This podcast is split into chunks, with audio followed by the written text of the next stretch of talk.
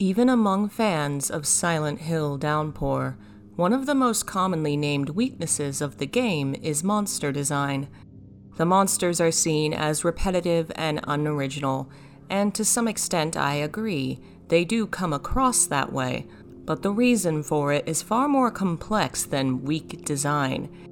It's a number of factors coming together to undermine the impact of the town's monstrous denizens, despite the fact that they are rather unique and have important implications on the story. What is it that undermines these monsters, and what do they ultimately represent? Before we can discuss it, we have to consider a major factor in Downpour's success and failure its massive size. Consider Silent Hill 2 a game which includes a total of about 14 locations which are at least partially explorable, and 7 monsters, excluding unique bosses. The streets James can explore are limited. The main section of town contains seven central roads, which are cut off in various places. Across these locations, the spread of monsters is well paced, with a variety of them appearing at various points in the game. Downpour also has seven monsters, while Downpour's map contains 16 major streets and at least 20 explorable locations throughout town. And the first problem with the monsters becomes abundantly clear there just aren't enough of them to go around. On the streets of Silent Hill, where the player may be spending countless hours exploring for side quests and trinkets, two monsters appear most often the Prisoner and the Screamer.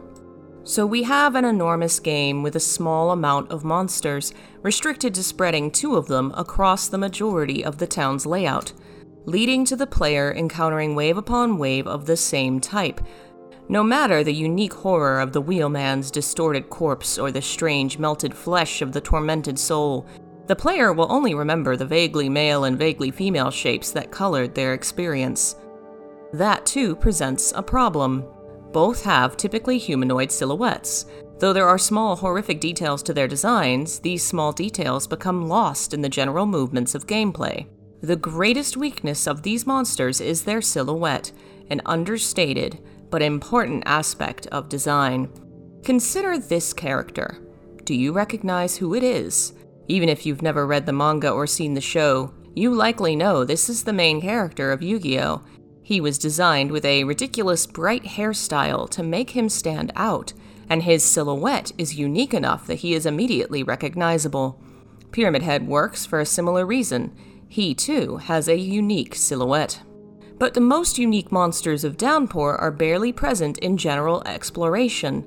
It's only the prisoners and the screamers whose unique features create no change in their outline and are small enough to be missed in the chaos of combat. Instead, it looks as if waves of generic humans are attacking us, creating the idea the game has generic monsters.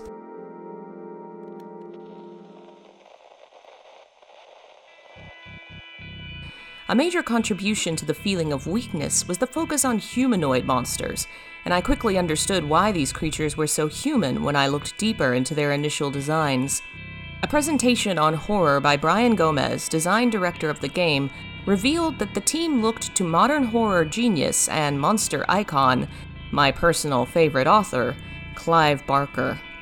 For those who don't know, Clive Barker is an author and director behind multiple best selling horror novels and many films, including his most famous, Hellraiser. He is the mind behind Pinhead, and his works have been cited as an influence on the series since the first game. Barker's monsters are very human, they are tormented people, and in taking inspiration from him, the Downpour team focused on creating monsters who appeared to be humans in terrible, tortured forms of life. It becomes incredibly obvious Barker was an influence once you consider cutscenes like this scenes which have heavy focuses on chains, imprisonment, physical torture, and body horror. The peeled back eyes of the prisoners the split mouths of the screamers are reminiscent of Barker's Cenobites. The problem is that these horrifying details are lost in gameplay. In film, the camera is able to constantly frame the monsters so as to best present their horror to the viewer. In gameplay, the camera has to focus on the player, and outside of pre rendered cutscenes, you never see these monsters up close. and so you lose these details.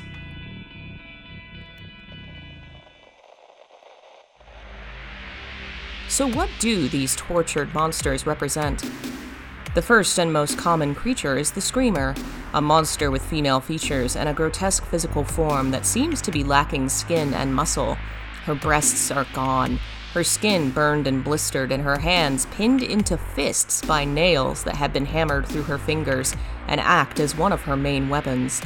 The other is her mouth, which splits her face in half and can emit terrible screams that distort the game screen and stun Murphy.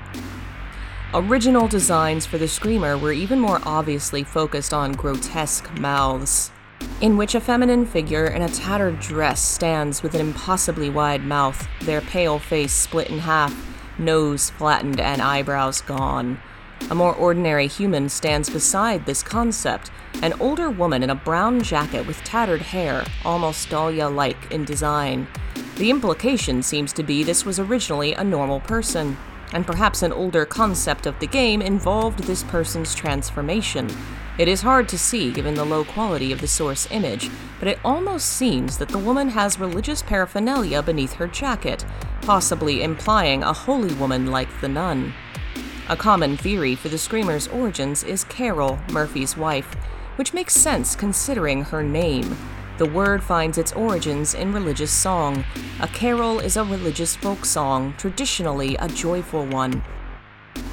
If the screamer is Carol in Murphy's eyes, it means the beautiful, joyful song of his wife has been transformed into a nightmarish screech that torments him, reflecting the tragic changes in his relationship with the woman he loved. Another female coded monster in the game is the doll, thin, sexual female figures with plastic features and stiff limbs. Red color distorts their skin, resembling a bra across the chest and bloody gloves on the hands. Short, silvery hair, like a wig, covers blank, empty eye sockets and a gaping mouth. Torn tights and a thin, ruined negligee complete the outfit. Original concepts of the creature were called the flirt, and all of them resemble the final design sexualized, ruined clothes, gaping mouths, and dead eyes. Attacking them head on does nothing, because it is the shadow that actually attacks. Dolls use illusions to mislead the player, and chasing the wrong target will get you killed. The idea that Murphy is on the wrong track, that only by switching directions will he make it anywhere, is reinforced when the player is forced to reconsider how to fight these monsters. The sexual nature of the doll may have two levels of meaning. For one, Murphy is in a failed marriage and spent his recent years in prison, isolated from women. The sex doll like nature might reflect the fact that he's had no real partners. His only options have been imaginary. The more powerful connection might be to Anne, in order to have Murphy transferred to her prison, she performed favors for other prison guards, which included sexual favors, a fact that damaged her relationship with her husband irreparably. Her own guilt and shame may have changed her view of her own body to one like a doll, to be used by others. A less common enemy is the wall corpse, which shares a likeness with the bodies trapped in cages, called tormented souls, but these can attack, it's suspended inside a metal halo of the sun, the symbol of the Order, and spews a blood like liquid which hurts Murphy when he passes.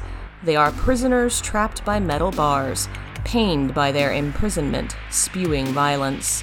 Remember the scene near the beginning of the game where Murphy walked out of the prison? He was surrounded by men trapped in cages, spewing vicious, angry words at him. The wall corpses are in some ways similar to the other prisoners Murphy would have been surrounded by for years, trapped like himself, but still able to hurl insults and harsh words at him. And of course, there are the prisoners, which have two variations Minion and Juggernaut, implying a system of hierarchy common in prison populations. The minions are common and weak, with their pure white eyes forced open and mouths peeled apart, covered in blood and tattoos. Barbed wire is wrapped around their flesh, and the veins in their tight skin stand out. The original designs of these monsters were heavily focused on clown imagery, and when you add the fact that the most prominent prisoner besides Murphy, Patrick Napier, shares his last name with the clown Prince of Crime, I kind of wonder if there was originally some Joker themes in the prison level. Altogether, I would say the general monster population of Downpour is weakened by the situation the game creates for itself. In making the largest town ever conceived, a scenario is created that requires massive amounts of monsters, which the game simply doesn't have. In focusing on humanoid monsters with small detailed features, the many waves of similar creatures blend together for the player. The monster design itself is not weak, but the designs aren't ideal for a third person camera in a video game. It's a mistake, but not a game ruining one, and one I think the team could have learned from if they'd had the chance to continue working on Silent Hill.